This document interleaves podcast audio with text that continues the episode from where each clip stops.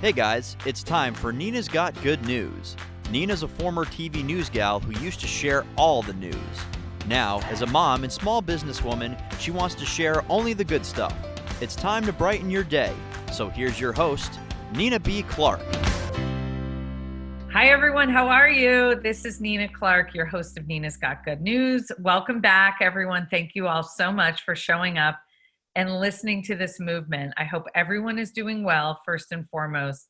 I know that 2020 has been quite a year for all of us, and we're in this together. I truly believe that staying positive and finding some good news right now is more important than ever before. And that's always been the mission of this podcast since we launched it back in 2018. So, welcome to podcast number 79, you guys. We made it to 79. I can't believe it.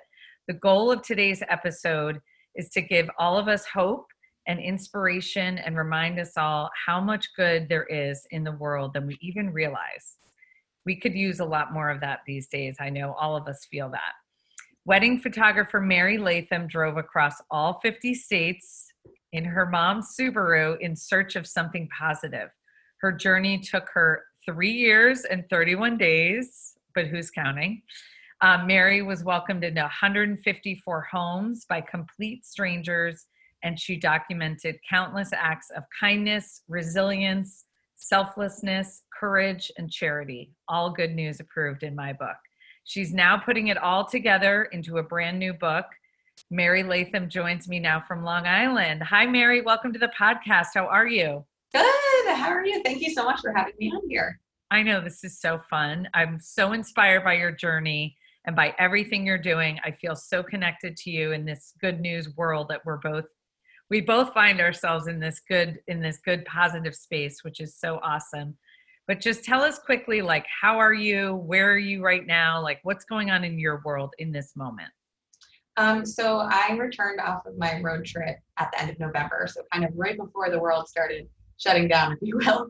And um, you know, when I got home, it was funny because everyone was like, oh, it's so amazing. Like, it must have been such a great experience. And it was by all means. But I definitely felt a little bit like I just got home from war. and, you know, it was really, really challenging. Um, it was a really challenging journey. And also, just in general, I feel like it was almost like you were creating this army of like minded people like yourself who are working really, really hard. And just because we're positive and optimistic doesn't mean that it's not really, really challenging. And it doesn't mean that we're happy all the time. It just means it's a choice every day to kind of focus on that positivity. And so um, I'm starting to finally uh, feel a little energized again. I was pretty tired and, you know, sleeping in different homes all the time. It's really exciting to have a bed back, um, have a bed in general. Um, and so I'm kind of just putting all of my notes together now and it's pretty overwhelming. So we're in that stage of appreciating sleep, but also preparing to kind of put it all together. Yeah, I know it's so exciting, but you're right. That transition back home is almost like culture shock. So um, I'm just glad you're getting settled and you're putting this journey on paper for all of us. We can't wait for it to all come to life in the book. So tell us a little bit about your wonderful mom, though. Tell us a little bit. I know she was the inspiration behind all of this, right? She, this was this was you know basically dedicated to your mom. And i do feel like i know your mom even though you know just by learning more about you and your story and everything you're doing i feel like now i know her and she sounds like such an amazing woman. So tell us a little bit about your mom first of all and how she was the inspiration for you to even do this journey in the first place. Um, so yes she she was really the whole project. I was simply the messenger. Kind of carried it out um, but yeah, she was the best. Um, I'm one of four kids. I'm the youngest. And she was an amazing mom. She was an awesome wife. Uh, she, her and my dad actually worked together. So she worked with him on the family and in the business. So she was pretty much a saint. Um, and she had kind of inspired the project. She was diagnosed with cancer when I was in seventh grade. And in seventh grade, when you hear cancer, you kind of just go into that, they're gonna die. Like you don't you don't know what's gonna happen. And I was really scared. And I was the only kid home when she was going through her diagnosis. All the kid, other kids had gone off to college by that point. So um, we got really, really close during that time. And the cancer returned 10 years later. And when it returned, I was living in the city at the time, and I was working at a law firm, um, just an online department, kind of health insurance and helping pay my rent kind of job while I did my wedding photography on the weekends.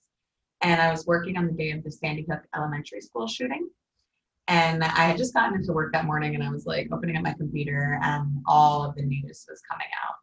And it was just like just had happened. And it was around nine o'clock. And I remember just staring at it. And we grew up without television in our house. So I think that, you know, it changed. Like when I would see something tragic, I would become obsessed with it and I would just stare at it. And I wasn't used to seeing the news that often. And so my coworker walked by my desk as I was kind of obsessing and hitting the refresh button. And he had a coffee and said, Oh, you should have come with me to Starbucks today. And I was ignoring him and was like, Yeah, I can't afford it this week. And I kept going back to the news. And he said, No, it was free. And I was like, What are you talking about? And he said, Yeah, there was a guy in earlier buying gift cards for his employees because it was right before Christmas. And he randomly just got a $100 gift card at the end and said, Run it out on all these people in line behind me. And it was just such a cool thing. You know, you hear about these things. I had never been directly impacted. And the guy who's telling me this story, that was a friend of mine at work, had just gone through a divorce. Um, his mom had died that year of cancer. He had back surgery. Like he just had so much going on that year. It was not a good year. He was such a happy person. He had been so down. And seeing his reaction to this like free four dollar coffee, he was just so happy. He was like glowing. And I could still see his face. And so he walked away and I called my mom and I told her all about it really quick. And then I immediately switched over because she didn't, she was in our home, didn't have TV, and I was telling her all about it. There was a shooting this morning, mom, and this is going on still. And it's little kids, and how could this happen? And how, you know, I had to babysit that night, and I was like, I'm going to be crying on this little kid. And she said, Mary, you have to focus on that coffee story you just told me you know, there are always going to be tragedies and horrible things that will inevitably happen in our lives and in the world, but there'll always be more good out there if you look for it. Um, so that was kind of one of our last really big conversations that stuck with me. Um, a few weeks later, she had surgery and passed away from her cancer. I was kind of not really prepared for it. We thought it was just kind of a routine surgery. Um, and that time in the hospital waiting room that week, you know, I had I had actually gotten together with a friend of mine in the city at the time and we decided we were going to start focusing on the good stuff. You know, my mom was really sick. I was still pretty naive to how bad it was, but I knew it wasn't good. She was going through a bad breakup, and I thought, let's start like a Facebook page or something. Like just put some happy stuff out there. And um, and so we started one uh, about two weeks before she went into the surgery. So she knew we had started a little Facebook page at least.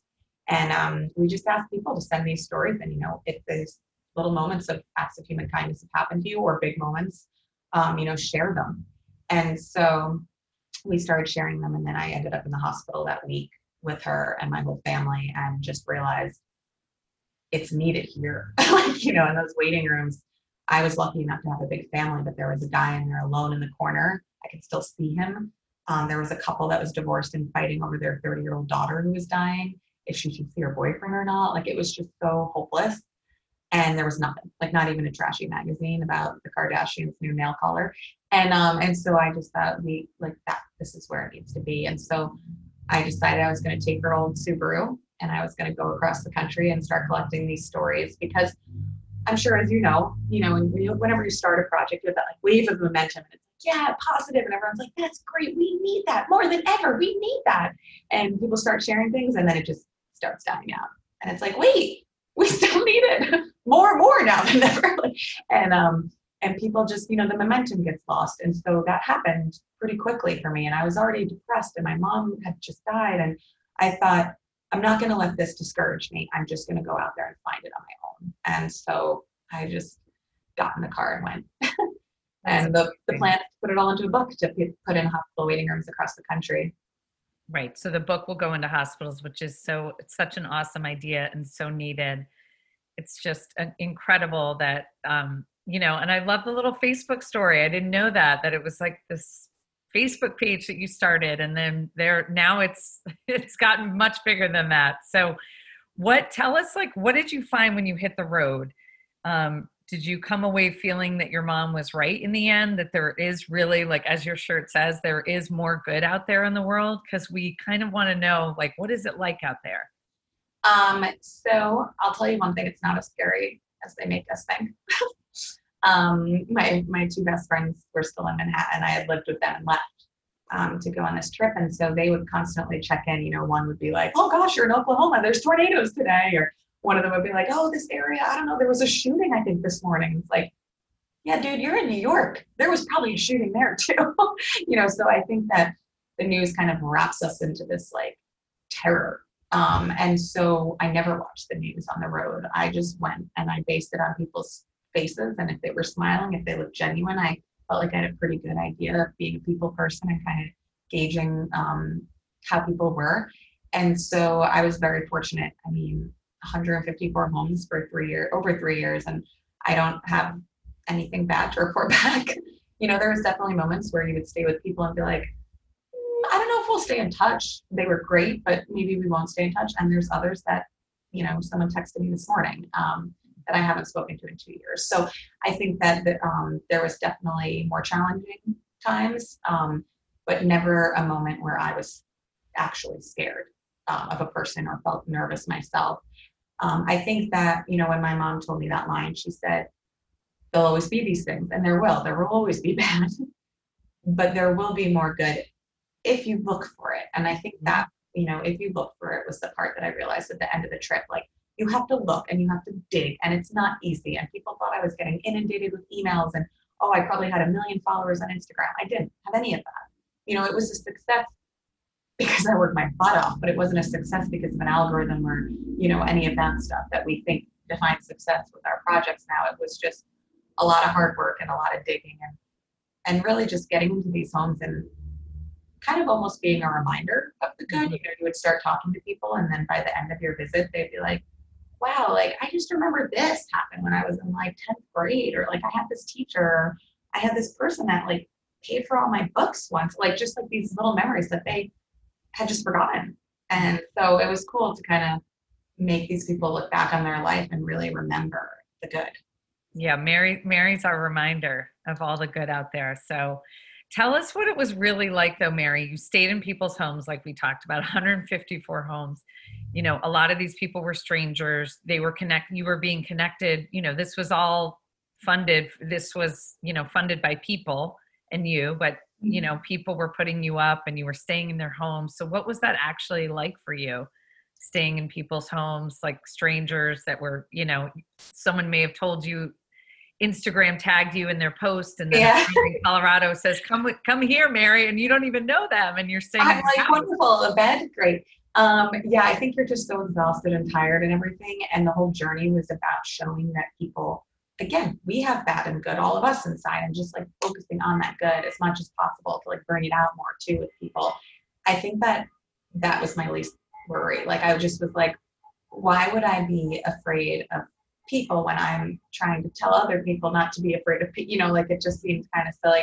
But I will say, my last home that I stayed in in um, in Brooklyn, New York, which was, you know, I'm like on the home stretch now and I'm coming through, and and I was very specific about where I would stay. I would I would say yes to everyone pretty much, um, but whenever someone would offer a place to stay, I wanted to stay in like a city kind of feeling in the state, but also like a small town. Like because I grew up at the end of Long Island where it's the end of the world, it feels like.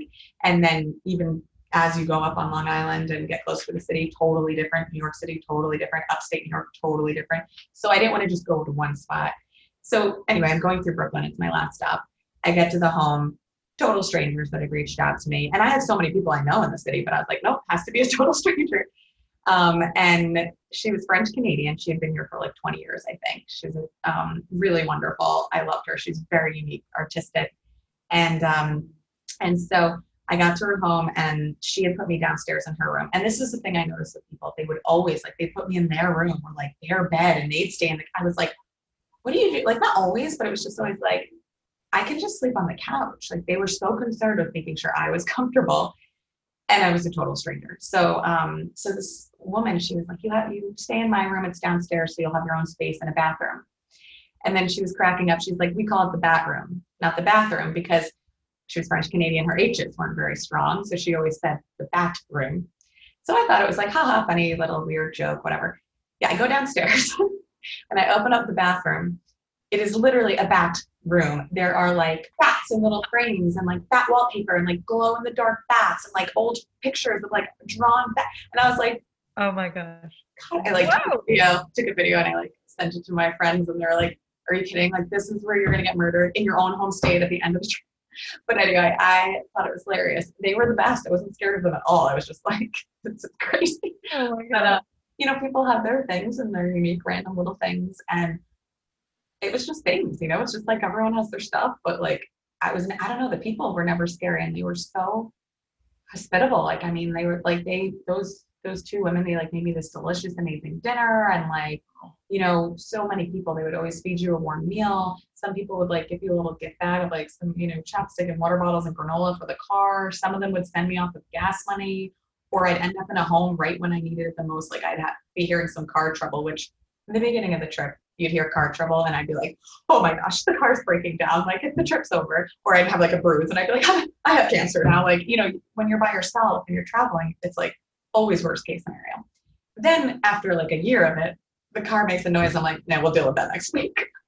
you know, you have so much other stuff going on. So I had some car issues going on. I was like, I'll deal with that eventually. And I pull into a home in Indiana, and the guy just happens to be a mechanic and like did all this work on my car. Oh my god. So stuff like that would happen, and That's like amazing. super super challenging journey. But those moments were like those moments that affirmed the trip for me. It was like, there's got to be something going on. I don't know if my Yeah. mom. That was your me. mom. That Yeah. was your mom making sure that the Subaru didn't break down. Exactly. That was totally your mom. Yeah. Yeah. That's amazing. So how did you map out the trip, Mary? Because I'm just curious, like how did you, you know, how did you plan where you were gonna go and when and like which state would be next? How did you map that all out? So I Googled the best route across the US in the beginning, and I printed out that map and I used that as like a really rough guide. Like I went to those states almost exactly in order of how it was, but not the areas. I think it was more based on landmarks. Um, but I I would say there wasn't really any logic in it. Like if you look at the map on my website, it's like circles and zigzags. Um, I wouldn't say there was a lot of logic. I really just followed the story. So if I was in a place and I was, I would reach out to someone that had, you know, I would plug in Oklahoma, and then anyone reached out from Oklahoma, I would send a message and be like, hey, like, so I'll probably end up there next week. I think. Um, is the offer still standing? I mean, it maybe had been a year since they had reached out to me. They're like, where are you? And um, and then they would just almost always people were like, oh yeah, yeah, absolutely, come come on in Oh my god. and I would just show up um, and just like fall out of my car and we would have some dinner and tell stories. So it was very um, spontaneous, I would say more so. Like it wasn't really very planned. I never had an issue finding a home. It was more so the stories. The people that hosted me were just sheltered. Of course, they had stories and we would talk, but that was never why I, I wasn't specifically staying with my stories. I was seeking shelter and then I would walk around the communities and talk with people and get stories so that the story part was a lot harder i think getting people to realize your story is important it matters. Um, and even if it's a tiny one it's a big one. So um, i think that that was more of a challenging part but people opening their doors was the easiest part. Yeah, and tell us, Mary, share with us just maybe a couple of the stories that maybe like impacted you a lot, if, even if they were small ones, you know, just some of the stories that are going to be part of your book. yeah so um so one of my like absolute favorite stories which was right in the beginning of the trip um, was a woman who was working at a bank like 30 years ago and she was working at a bank. She was like in her 20s and she had been having a really bad day and it was visible on her face. It looked like maybe she'd been crying or something. And so a customer came in that she had never seen before and she withdrew some money and then she looked up at her and said you know are you okay? You look like you're having a hard time. Is there anything i can do? And she was super embarrassed. Was like oh no no nothing. Some m&ms won't fix when i get out of work later and just like made a weird joke and they laughed and the lady left. And then 30 minutes later the lady came back in and slid some m&ms under the window to her. And it was just like such a tiny thing but the fact that like she went out and bought some m&ms and then came back to bring i think really at the end of the day it was two reasons that that was like my favorite story. One it was so small and i mm-hmm. feel like when people think of an act of kindness they're like oh yeah like the person that donated a kidney to a stranger and i have those stories and i've met those people and they're angels walking around on earth and it's amazing but that doesn't have to be the only story. You know, it can be something little. It can be something tiny, like a bag of M&Ms. And we're all capable of that. So like mm-hmm. it's that reminder, like, oh, I could do that. Like I could be making someone's day. And here's this woman telling me this story from 30 years ago. Like she never forgot it. She told her kids and her grandkids. She's telling me, like, just made such an impact on her. And I thought, oh, you know, she stubbed her toe that day, or like her boyfriend maybe broke up with her. That's why she was upset. Mm-hmm. But then I talked to hundreds of thousands of people across the country, and it was like, her uncle could have died in a car accident the night before, or you know, her mom had cancer. Like you don't know, and everyone, everyone is going through something serious, and it's just like to see that that tiny little thing made such an impact, and that we are able to do that too. That reminder, and also the other part is just that I think at the end of the day, the ultimate act of kindness that we can really ever do for someone else is give them time. Like mm-hmm. whether it's the time that you took to go to the store and get M&Ms, or the time we take to like go visit a grandparent, or answer the phone call from our annoying aunt that talks too much or you know whatever we're doing it's just it's it's just taking the time to do mm-hmm. yeah maybe writing someone a note in the mail you know old school yeah. handwritten card a letter all those things and just some sometimes just a smile which is free by the way if you smile yeah. at someone sometimes a smile can brighten someone's day or make their day you know you never know what someone's going through but oh my gosh i love I, the m&m story there was a woman in um, New Mexico that I talked to, and she said she was in a grocery store. This is also like 20 years ago or something, but she never forgot.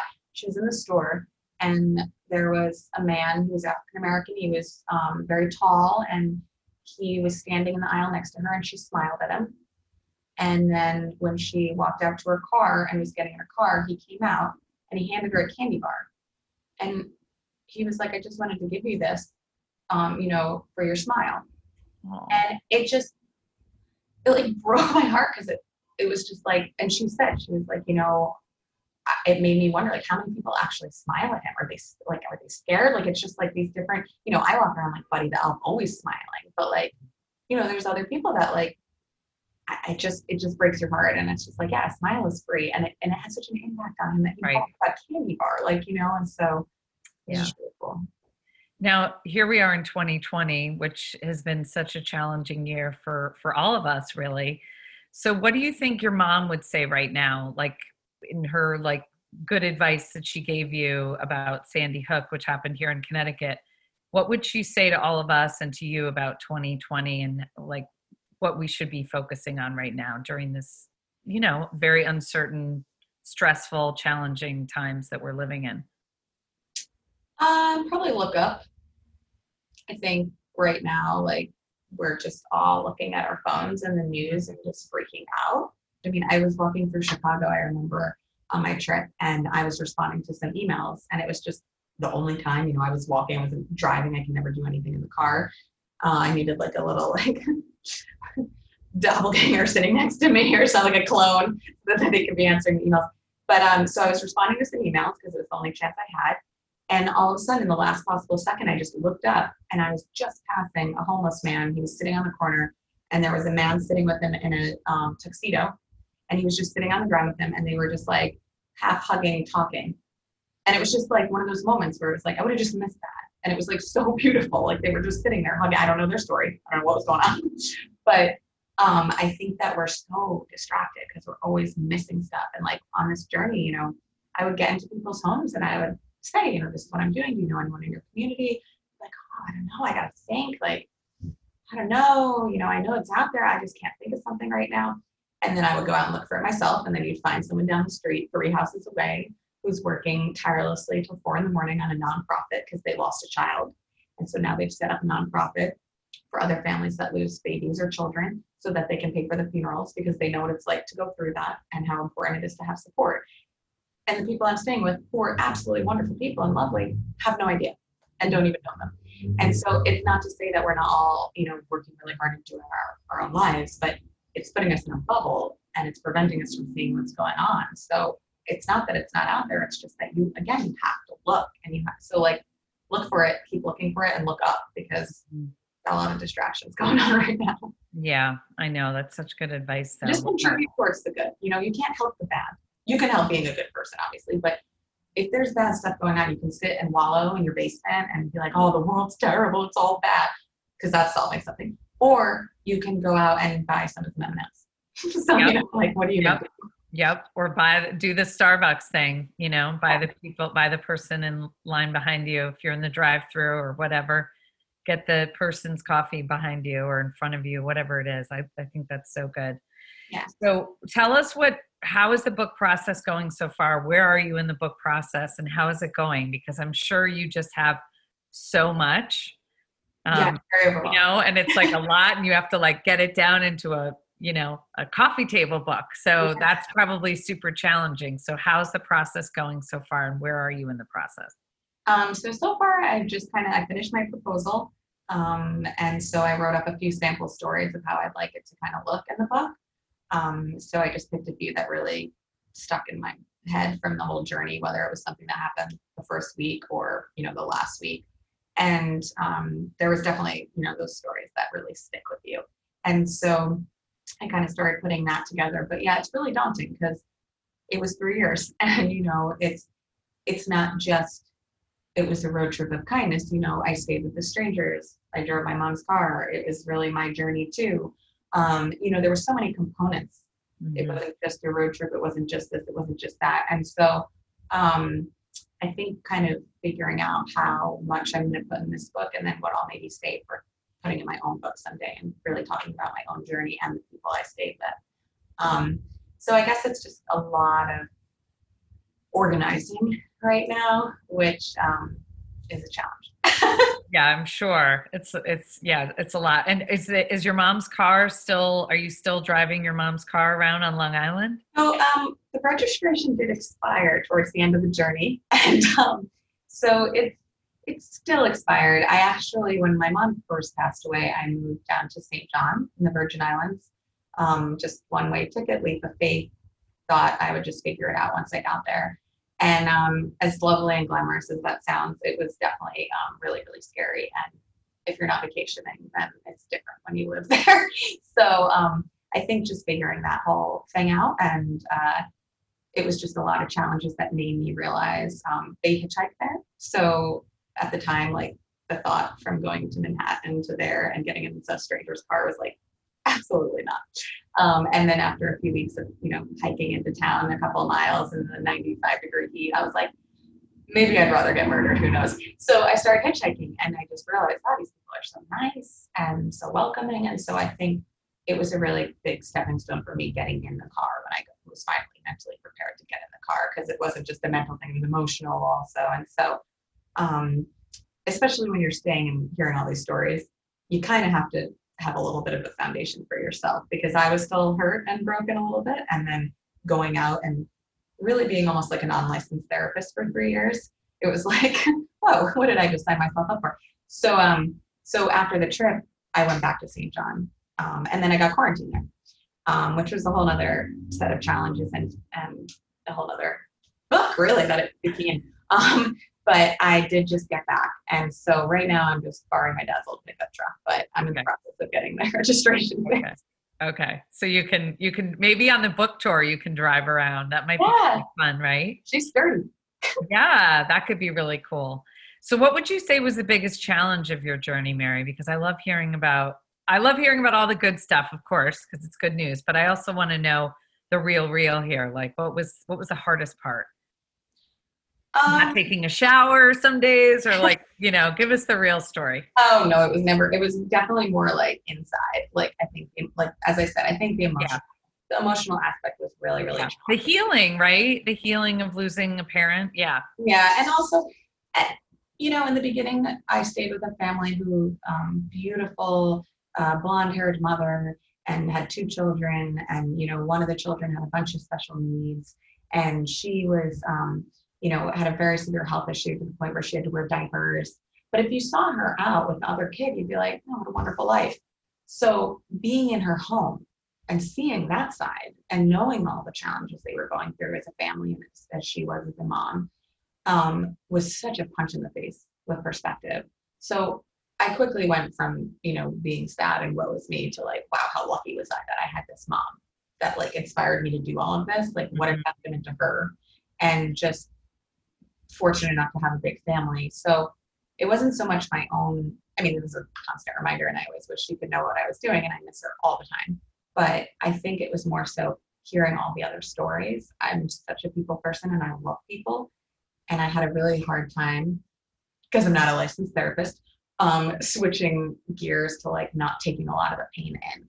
So I think that like talking with families for hours about a child they lost. You know, you put out the little, I mean, I'll put out the little happy thing of what amazing thing they do now and how they help people.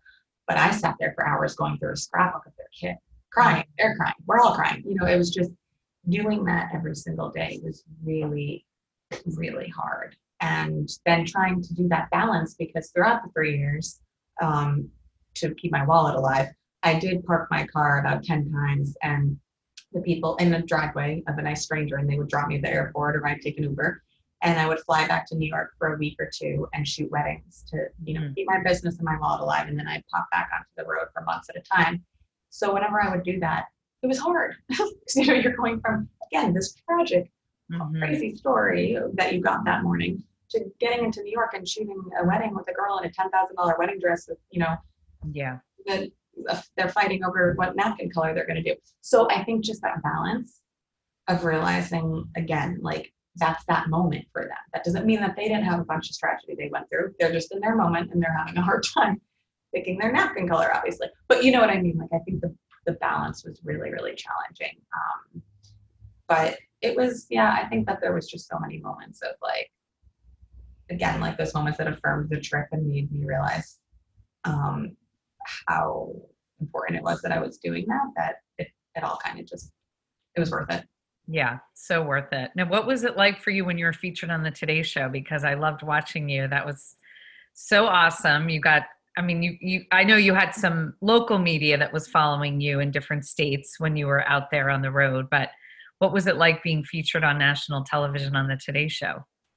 Um, that was really awesome. I think that knowing that they just found me and then I just got there from working hard was definitely like a really awesome experience. Um, it was like almost it was like two and a half years I think at that point that I had been doing this, and so um, when I first walked in to the studio, they had a bunch of pictures that in black and white that were kind of like all along the back wall of where we were going to sit on the couch.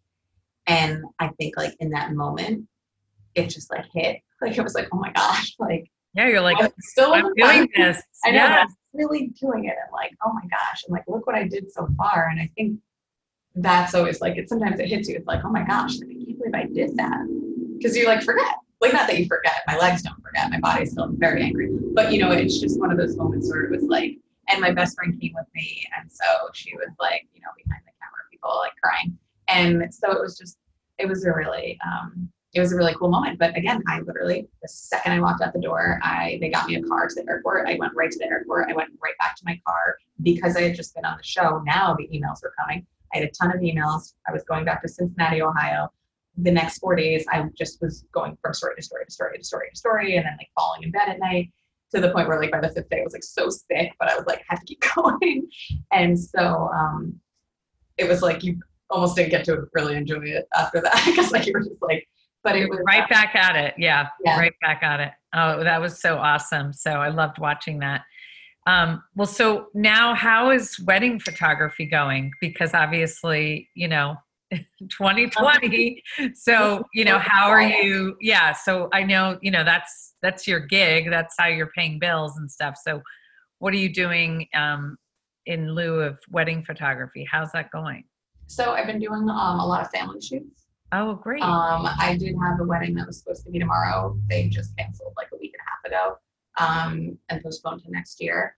Um, but yeah, a lot of them have been kind of postponed or canceled. Well, not canceled, but well, actually doesn't happen. But you know, like you know, they get postponed until next year. So I started a new project um, because why not? Of course you, you did. When you have so much else to do, um, where I'm kind of going back and highlighting um, bride and grooms that I've already photographed in the last 12 years and I always take like a couple specific photos, like whether it's in front of their grandfather's tractor or in front of, you know, an old barn in our town. And so we're going back to that spot again and meeting up. And now they have kids or a dog or they're pregnant. And we're kind of doing another photo um, and calling it Where Now. And oh, yes. do little interviews with them, Cool. talk about like how you got here now and how like what your challenges were because I feel like we live in this world where it's like everything is so perfect on social media and it's like no nothing is perfect and we're all falling apart like literally all of us. so Yep. kind of We are. humanizing that fall apart thing because I think um, everyone's going through it and so to make it not seem like things are just perfect and their babies just arrived um, and talk a little bit more about the challenges. So that's been kind of a side project. And because I've been doing that, then they're all signing up for family shoots afterwards. And then I just had a couple Yeah. of shoots in general. So that's Oh, that's great. And what what would you say the timeline is for your book? Would you say that we hope to have the book done in 2021? Are you hoping to have it done before the end of 2020? What's the timeline oh, that you're well, thinking? Crazy. No, I think 2021 is a good is a good. 2021. Yeah, Yeah. I think that when I, I like goals. I'm very goal oriented, Mary. So you got to set something, otherwise. yeah. You right. So post something that- 2021. so that you can hold yourself accountable. When I started the road part, I thought it'd be a year. So three years later. Three, three years and What was that? 31 days later. Yeah. Yeah. Yeah. So I'm not being too hard on myself with the uh, time commitment, but yeah, it is good to like kind of have like an end goal a little bit.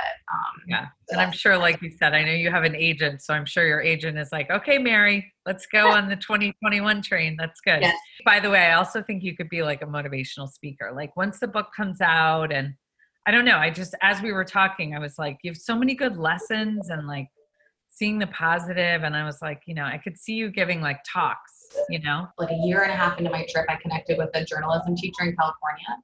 And he like asked me if I would go on in into his classrooms and talk to his students. And I said yes. And after that, he blasted it out to the community all over the country. And for the next two years, I talked to high schools in every state. And then Oh, not like the states I had left. And then Right. um, and then I went to their uh, yearbook convention, Jostens yearbook. So that was like 300 people, I think, that I spoke to there. They like flew me to Orlando. And then this past January, right as we were shutting down, um, Subaru flew me to their national conference, and that was like 700 people. And that was really cool. I got to bring my dad because it was on his birthday. And um, and so I went and talked to them, and they all got more good shirts. Oh. So they were all wearing a more good shirt in the audience. Why isn't Subaru sponsoring you, by the way? So they um actually reached out to me in my last four states, and they were like, it, um, one of the vice presidents, and he's like, oh, like if you need a place to stay, and and I didn't even know he was the vice president. Um, I just knew he worked there, and he said you can bring your car in to get checked on, and I was like, yes, please, of course, I always take that offer. So um, so I got to his, but I had said, you know, like I'm doing this trip, and it's sponsored quite literally on human kindness because all these people are reaching out and hosting me and offering me gas money. And I wanted to keep it like that. I think it was just really important to me at that point. Had they reached out in the beginning, yeah, but that could have been different. by all means, I would have taken the help.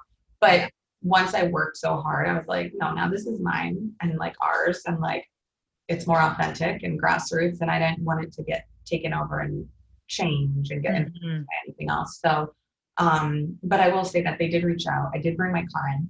It was like a week and a half away from the engine dying because Okay. there was like an oil spill somehow inside of it, and or an oil leak. And so they fixed it all up Oh, and they gave me a rental to use for the week. And I was like leaving to another area in New Jersey, and they just gave me the rental.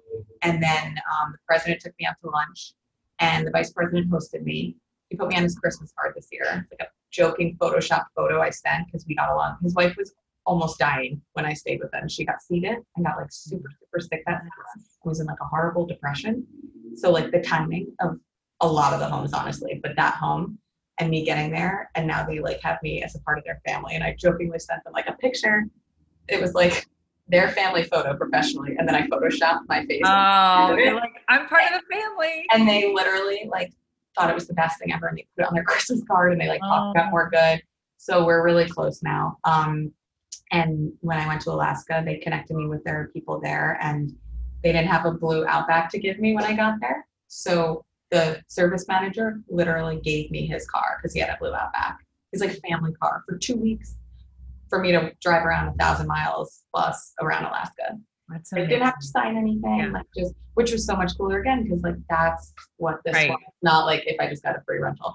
Um, but in Hawaii also like just separately because Hawaii is not the same as Subaru of America. They're like their own dealership.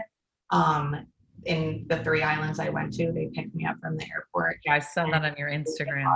Yeah. So like it it was really cool because it was like their own individual ways of helping instead of just like a check or a Yeah. stamp or whatever. Um, but yeah, it didn't come till the end, and then they just really were very um, impressed by the fact that I did it by myself. So they had flat, they flew me down to speak at their event, and I'm going back again. It's probably gonna be on Zoom, but I'm going back again um, in January to to talk. To, they're like, we want you back every year. Oh my God. So, so that'll be really cool. But it was cool for my dad because he like was so stressed out, obviously, the whole entire trip. I called him every day at six o'clock. And um, so for him to get to sit there and like I didn't tell him a lot of the stories. I was like, yeah, I'm safe, I'm alive, how are you? And like didn't want to tell him too much, didn't want to freak him out. So for him to get to hear the stories and like see all of it was really, really cool. yeah, that's so awesome. Yeah, your That's dad. the picture. That's like the only picture I have right now. Like, I wish I could take it down, but it's like super glue. But there's like a picture of all the people from Subaru and their Oh, that's Subaru. Okay. Oh, that's so cool. I think I saw that on your Instagram. Was Yeah. Hawaii um, that was in Orlando at the conference. Orlando? Oh, at the at the conference. Right. Oh my god. my dad's like in the front. She's like, So cool. He's like, oh, that's my daughter. She's like famous. Tell us where we can find you on Instagram and all the things that so everyone can follow you and the More Good Journey. yeah. So it's more good today on Facebook and on Instagram, and then moregoodtoday.com on for the website. Okay, good. And I'll put all of that information into the show notes. And I can't wait to get your book in 2021. Um, and I do think that in 2020, just you know, focusing on the fact that there is more good out there than we realize, and we're going to look up, Mary. I'm going to think about you often um, when I, and especially when I'm when I'm out walking.